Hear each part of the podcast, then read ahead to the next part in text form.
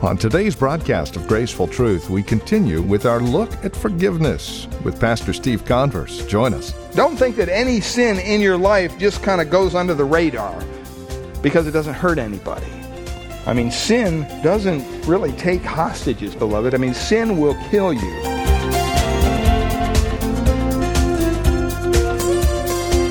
The ministry of Grace Bible Church in Redwood City, this is Graceful Truth with our teacher and pastor, Steve Converse. Hello and welcome to our program. We're continuing our series entitled Force of Forgiveness, understanding what forgiveness is all about, the types of forgiveness, how forgiveness is to look, and is it complete? Is it forgetful as well? The conviction of sin, the calculation of sin, the consequence of sin, the confession and compassion in spite of sin the subject that we'll focus on today as we take a look at the illustration of forgiveness. If you'll join us, we're in Matthew chapter 18, looking at verses 23 through 34. Here's Pastor Steve Converse now with today's broadcast of Graceful Truth. Matthew chapter 18, we're talking about the force of forgiveness. Last week, we learned a little bit about uh, the subject matter in our, our text, but I just want to read for us the text of Scripture that's before us. Matthew 18, beginning in verse 21. Then Peter came up and said to him, Lord, how often will my brother sin against me and I forgive him? As many as seven times. And Jesus said to him, I do not say to you seven times, but seventy times seven. Therefore, the kingdom of heaven may be compared to a king who wished to settle accounts with his servants. When he began to settle, one was brought to him who owed him 10,000 talents. And since he could not pay, his master ordered him to be sold with his wife and his children and all that he had, and payment to be made. So the servant fell on his knees, imploring him, Have patience with me, and I will pay you everything. And out of pity for him, the master of the servant released him and forgave him the debt. But when the same servant went out, he found one of his fellow servants who owed him a hundred denarii, and seizing him, he began to choke him, saying, Pay me what you owe. So his fellow servant fell down and pled with him, Have patience with me, and I will pay you. But he refused, and he went and put him in prison until he should pay the debt. When his fellow servants saw what had taken place, they were greatly distressed, and they went and reported to their master all that had taken place. Then his master summoned him and said to him, You wicked servant, I forgave you all that debt because you pleaded with me, and you and should not you have had mercy on your fellow servant as I had mercy on you? And in anger, his master delivered him to the jailers until he should pay all his debt. So also my heavenly Father will do to every one of you if you do not forgive your brother from the heart. Last week we looked at the question that Peter posed for us uh, when he asked Jesus, Should I forgive my brother um, seven times. And we talked a little bit about where he got that number, other than number in their thought, seven was kind of a sign of perfection. Um, I think that Peter, the, the general Judaic law of the day, said you can forgive somebody three times, but the fourth time you don't have to. and so Peter thought, well, I'll double that and add one, and uh, maybe the Lord will pat me on the back as a result of that. But that's not exactly what happened. Jesus said to him, I don't say to you seven times in verse 22, but 70 times seven. And you say, okay, so I can keep track up to 490 and that's it, right? Then I don't have to forgive. No, and that's not what Jesus is saying. Okay, Jesus is saying basically there's no end to your forgiveness. Just like there's no end to God's forgiveness for us. And so we looked at that question last week. And we also looked at the testimonies of different people in the Bible. We, we looked at the forgiveness of Jesus in Luke. We looked at a little bit of, uh, we mentioned the forgiveness of David in Genesis 50. Wonderful story of forgiveness. Uh, forgiveness of Stephen as he was martyred, and also the forgiveness of God as we know in Psalm 51 4. And the key thought last week was every sin that you've ever sinned in your whole life was committed against a holy God. But the neat thing about salvation is that God has forgiven every sin you've ever sinned if you have trusted in Christ's sacrifice for you on the cross. We also mentioned there's two kinds of different forgiveness. There's judicial forgiveness, which means it's on the books once for all. That's what happens when we're saved. God stamps us justified. He transfers the righteousness of Christ to our account. But there's also relational forgiveness. There's daily forgiveness. We know that in our families, in our marriages. Once in a while, maybe you're holding out and not forgiving your spouse or maybe one of your loved ones. And you know what? You lose in that relationship, don't you?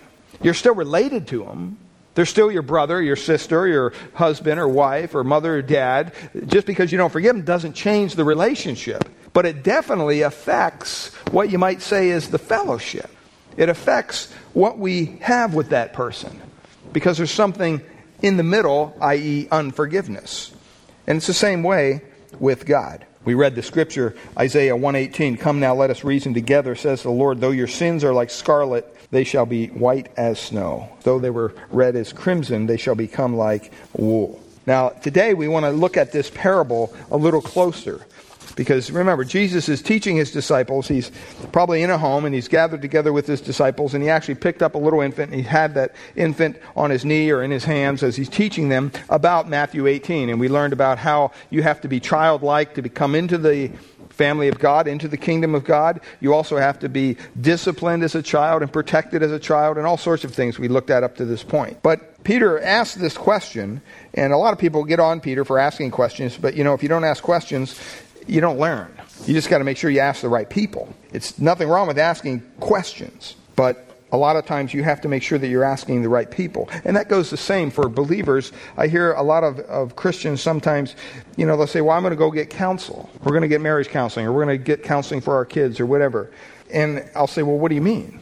And they'll say, well, you know, Christian counseling. And I'll say, that doesn't tell me anything. I mean, there's all kinds of, quote, Christian counseling out there today. And so you have to stop and you have to make sure that you're asking the right questions to the right people. Are they giving you biblical answers or are they giving you a bunch of scientific stuff that ne- never really seems to work? Within the Word of God, we have biblical principles that if we apply them to our lives, they will activate change in our lives. That's just the way it works. That's how God has laid it out. Well, let's look at this illustration. And we're learning here about the importance of forgiveness, about forgiving one another, about not holding vengeance or grudges of freeing ourselves, you might say, from that bondage of unforgiveness. It's important that we see that in the life of Jesus, whenever he taught about these kinds of things, he taught a lot about forgiveness. He wanted people to understand what it meant to be forgiven, what it meant to have that forgiveness from God. And he gives us a great example here. He, he tells Peter 70 times 7, and then he tells them a story, a parable you might say. This is the first parable where the Lord God is really represented by a king in the Gospels. And it's an example of forgiveness. So it's good to understand who's involved in the parable. When you think of the kingdom of heaven, that's speaking of heaven. That's speaking of God. That's speaking of those who, who dwell there. And it says in verse 23 Therefore, the kingdom of heaven may be compared to, not that it is, but it's compared to a king who represents God, who wished to settle accounts with his servants. The first thing that we, we see here in the parable is that this is, I, I think this is speaking of where the king is God and we are his servants. It's pretty clear because it says there in verse 23, therefore. And what did he just get done talking about? He just got done talking about how a Christian should be forgiving another Christian, how there should be reconciliation within the body of Christ. When a brother or sister sins against you, what are you to do? You're to go to that person and confront them. And in love and humility, seeking reconciliation. And if they don't listen to you, you take somebody else with you, two or three. And if they don't listen to that, then you come back and you tell the group of Christians that you're with, hey, I tried to reach out to so and so, but so and so's not responding. So then the whole group of believers that you're part of reaches out to that person. And if that person still doesn't respond, then it says that group of believers, here it's called the church, should treat that person as an outsider. Pretty hard stance. But the goal is to draw that person back, is to, to reconcile that person. And so we know that he's talking about that because of the context. And so the very first thing there, he says, Therefore, if the kingdom of heaven is likened like a certain king who would take account of his servants. When you see that word servant, Most modern translations have the word servant there. It should really be the word slave. But in our society, in our culture, that's such a negative term that we just kind of bristle against that. But really, that's what, what it's talking about here. It means bond slave or bond servant or slave. And we kind of dressed it up with those other terms. But if you want a good resource on understanding what this, what this is talking about and how our culture should relate to that, read that book by MacArthur called Slave. It'll give you a whole different aspect as far as your, a whole different point of view as far as your Christianity, and that we truly are called slaves of Christ. Well, this king had these servants, and it says in verse 24 that he would, uh, or in, in verse 23, that he would settle accounts. That kind of tells us that these servants were not just sweeping the floor in his estate. They were probably over a certain portion of his estate, and he would send them out to watch over the fields or to watch over a certain segment of his estate. And at a certain point in time, he would draw them back and he'd say, "Okay, how's how are the fields doing? What how much do we make in the crops? How are the you know the sheep doing? Whatever." And they would have to give an account, whatever they've been entrusted to. You know, God does the same thing with us, doesn't He? He, he gifts us in certain ways. We all have a myriad of different gifts and different talents. And we have to stop and say, are we using them for just our own betterment or our own agenda, or are we using them for His glory and for His gain? And that's really what this subject matter here is talking about when he talks about the king and his servants. There's an, an accounting one day we'll stand before the Lord. One day there'll be a judgment day. Judgment day will come. We just don't know the day or the hour. And God obviously has gifted us all in a myriad of ways. And so he basically points out here in verse 23 that you know what? One day you're going to appear before a holy God, and one day you're going to have to settle accounts with the God of glory. Examples of that throughout Scripture. Remember the Apostle Paul, before he was Paul, he was Saul, and he was on the road to go persecute some more Christians because not just because he was a mean guy, but he really believed that he was doing a good thing and getting rid of the Christians because he was a Pharisee, he was a, a, a Jew. And these guys are standing in the way of our religion, and so he wanted to kind of rid the world of them. And he would go out and he would oversee executions of them all the time, thinking he was doing the right thing. He's deceived. And yet all of a sudden, God took a hold of him on the road to Damascus. You know the story. Slammed him down to the earth, blinded him. Why? He was calling him to account. And he said, Saul, Saul, why do you persecute me? See, he wasn't doing it, he didn't think to God. He thought he was doing it for God, for in the name of his religion. But Christ himself appeared to him. Every one of us will one day have to give an answer for our sin, personal, private. Your sin may not hurt anybody else but yourself, but you know what? It hurts God. It grieves the heart of God. And there's that conviction of sin that you see here with the, the king who wished to settle accounts with his servants. One day we're going to have to settle accounts with God. All of us who know Christ, at one time it was settled. When we came to Christ, our accounts are already settled. If you're outside of Christ, you're weighed in the balance which is, as we're going to find out here, a lot. Well, the second thing in verse 24 here is he not only wants to settle this account with his servant, the parable goes on, but he says in verse 24, when he began to settle one, settle the account, one was brought to him who owed him 10,000 talents. Let's just say that's a whole, whole lot of money, all right? I mean, you can go into all the details. Well, maybe it was this much. If gold costs this much today, maybe it was more money than you have ever, ever, ever even thought of. I mean, this, this amount of money probably makes, you know, Bill Gates seem like a pauper. That's the idea here. That's the, the, the, the, the in the original language, that's kind of what is, is made here. Now remember, this is a parable. He's telling a story. He's using this as an illustration. The largest numerical term in the Greek language is 10,000. That's the largest. That's the top. They don't have a million. They don't have all this other stuff. They just have 10,000. And it's not really a exact number. It just means kind of infinity. And so he owed this king billions and billions and zillions of dollars, if you want to say that. And it says in verse 24, when he began to settle, one was brought to him who owed him 10,000 talents. Well, there's a calculation of sin that takes place. Have you ever stopped and have you ever thought, you know what, I wonder if I could write down all my sins on a piece of paper? Just start writing them down. Ever since, you know, you can be, I mean, I can remember back when I was a little kid doing things that, you know, little kids should not do. I mean, I remember going into, as a good Catholic does once a week, goes into the confessional. And I'd lie to the priest because I didn't have anything to say to him. So I'd make stuff up to the priest on the other side of the screen. You know, I thought, well, okay, uh, I was disobedient. I did this. I did, okay, you know, go say three Hail Marys and four Our Fathers and, you know, and I often thought, I wonder if he knows that I'm lying to him. And if I'm lying to him and I really didn't do this stuff, then why do I have to go out there and kneel and say these prayers? I mean, I was thinking that all this stuff the whole time. See, there's going to be a calculation of our sin. Don't think that any sin in your life just kind of goes under the radar because it doesn't hurt anybody. I mean, sin doesn't really take hostages, beloved. I mean, sin will kill you.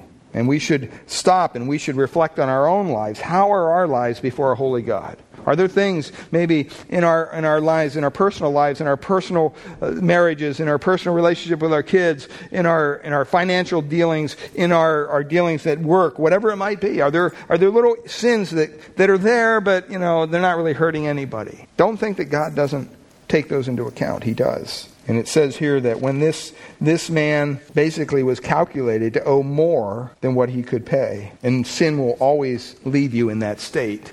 You'll never end up with sin in your lap saying, wow, this was worth it. In the end, in the end, maybe. May not happen till the end, but in the end, you will be sorely disappointed if you're not taking your sins seriously before a holy God. Well, look at the consequences. Verse 25. It says, and since he could not pay, this, this was more than he could ever even imagine to pay back. His master ordered him to be sold. You say, well, that's kind of cruel. With his wife and his children and all that he had, and payment to be made. This is a hard thing, I think, for us to understand in our culture. I mean, if someone did this, we would just be like, that's horrible. Back then, it was, it was kind of a, they could relate to this story.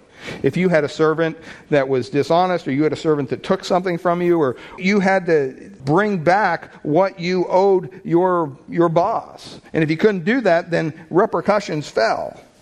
And the law had certain things written into it. But you know what? Sin has consequences definitely has consequences. Here, this poor guy lost his family, was going to, I should say. And that's the kind of punishment that sin dishes out. It's not something that, that we should laugh at because sin always hurts someone, whether yourself or someone else.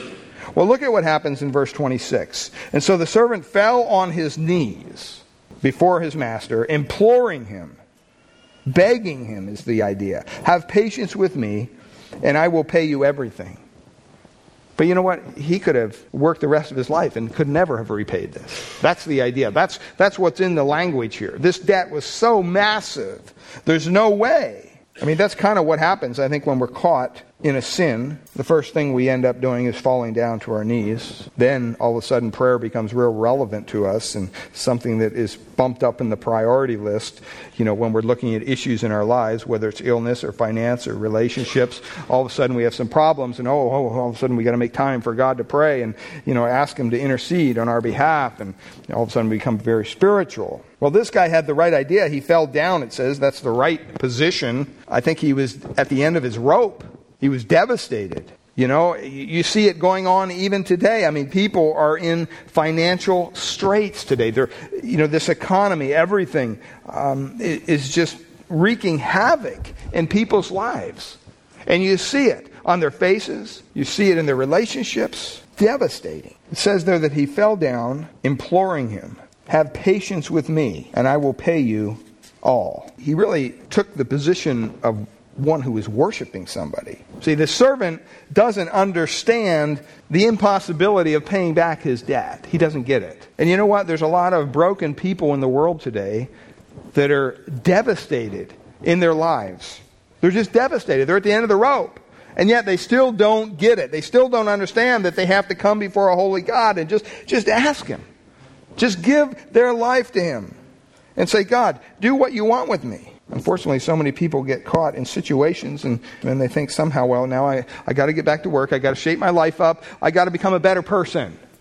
I made some bad choices. I want to turn over a new leaf. That, that doesn't work, beloved. Those are empty words. Here, this guy basically he admitted to his sin. He acknowledged the lostness of his condition, but he still doesn't get the idea that this debt couldn't be repaid. And so he begs for a chance at it. He begs at a chance, promising to do the best he can. It's like people who come under the conviction of the Lord for sin in their life, and or maybe they're found out or whatever, and rather than just go to God and admit it and, and say, God, I, I, I need you. I'm at the end of my rope in desperation. I'm crying out to you. Be merciful to me, a sinner. So many people today, in the midst of their conviction, what do they turn to? They turn to religion, or they turn to this, or they turn to that. You need to turn to Christ. He's the only one who can forgive you. So many people think that, well, I'll do that, but first I got to straighten out the situations. I got to get cleaned up. I got to, you know, I got to become a better person. Then I'll, I'll do this whole Christian thing. No. God wants you just as you are. He wants you to come to Him with a broken heart, with your confusion, with your doubt, with everything that you have, and lay it on the altar and say, God, you know what? Here it is. My life's a mess. It's yours. And so He begs for a chance servant fell on his knees, imploring him, Have patience with me, and I will pay you everything. Do you know that you could, you could work till you died? You could do good works through the rest of your life. Say you lived another 50 years. You could do 10 good works every day for the rest of your 50 years. And you know what? That would never be enough work to appease God. God's never going to look at your work, beloved, and say, Oh, you did that. Oh, you sang in the choir. Oh, you played the piano. Oh, you helped the homeless. Oh, you did this. Oh, you did that. Oh, good. He's not going to say that. The Bible says our works are like filthy rags before a holy God. What does that mean? That we shouldn't do good works? No. The Bible says that God has prepared be, before the foundation of the world our good works that we should perform. But that's after our commitment to Him. If you're pre Christ, if, if you haven't trusted Christ as your Lord and Savior, you know, you can read your Bible, you can go to church, you can pray, you can do all these good things, feed the homeless, you know, till the cows come home. It's not going to change your standing before God. Your standing before God is that you're a sinner and you will be sent to hell. That's it. I mean, as basic as I can get it. Well, what if I just try a little hard? See, that's the problem. You need to stop trying. Just give it up. Just give in to God. He doesn't want all your good works, He wants your heart. He wants to take your heart of stone and turn it into a heart of flesh. He wants to make you a new person in Christ. And you can only do that when you come to Him and you admit your fault. You confess your sin. Well, it also says here in verse 27, look at what happens with the king. And out of pity for him, out of pity for his servant, you see the compassion of God revealed here. And out of pity for him, the master of the servant released him and forgave him the debt, a debt that could not be repaid. We used to sing a little song, see if I can get it right, in, in youth ministry, and it said, I owe a debt I cannot pay. He paid a debt he did not owe. Speaking of Christ, he loosed him and he forgave him. Well, it's our prayer here at Graceful Truth that God would reveal His grace to your hearts through the teaching of His Word each week. We trust you're currently involved in a Bible teaching church in your area. If not, we'd love to have you come out and visit us here at Grace Bible Church in Redwood City. We meet each Sunday morning for our praise and worship service at 10 a.m., and we offer nursery care and Sunday school classes for our children through grade 5. If you'd like to encourage us here at the Graceful Truth program, give us a call at the Grace Bible Church in Redwood City. 650 366 9923, or visit our website, gracefultruth.org. Now, to take a look at an event coming up, once again, our teacher and pastor, Steve Converse. Thanks, Andy. I'd like to share some exciting information with the ladies in our listening audience. Ladies, we have a real blessing for you coming up on Saturday, October 6th, here at Grace Bible Church in Redwood City. We'll be hosting women's speaker and author Cynthia Heald for our fall women's tea. Cynthia uses her speaking engagements and Bible studies and books to encourage women around the world to deepen their relationship with God. I'm sure you're familiar with her popular Becoming a Woman of Bible study series, which includes the best selling Becoming a Woman of Excellence and Becoming a Woman of Freedom. The focus of our women's tea this year here at Grace Bible Church, Redwood City, on October 6th, will be her book, Uncommon Beauty Seven Qualities of a Beautiful Woman. You know firsthand, ladies, how hectic the world can be today and the demands that are placed upon you. Well, we want to give you the opportunity to break away from your routine for just one Saturday afternoon and come together for some great fellowship and teaching based on God's Word. Why not plan on being here Saturday, October 6th from 11:30 to 3 p.m. for a wonderful time of fellowship and teaching from Cynthia on uncommon beauty, seven qualities of a beautiful woman. I'm sure you'll enjoy the time together and walk away with a renewed sense of purpose and commitment to Christ. All the registration information can be found on our church website at gracebibleonline.org. That's gracebibleonline.org. There's a registration form available online. You simply download it, fill it out, and mail it to the address given with your registration fee. If you have any questions, you can simply call us here at Grace Bible Church, Redwood City, 650 366 9923. I'd like to encourage you to register early because we have limited seating. Well, once again, we'd like to thank you for listening to Graceful Truth each weekend. And it would be a wonderful encouragement to us to hear from you about how this program has been a blessing to your hearts. Thank you, Steve. And friend, thank you for joining us here today on Graceful Truth. Until next week, God bless.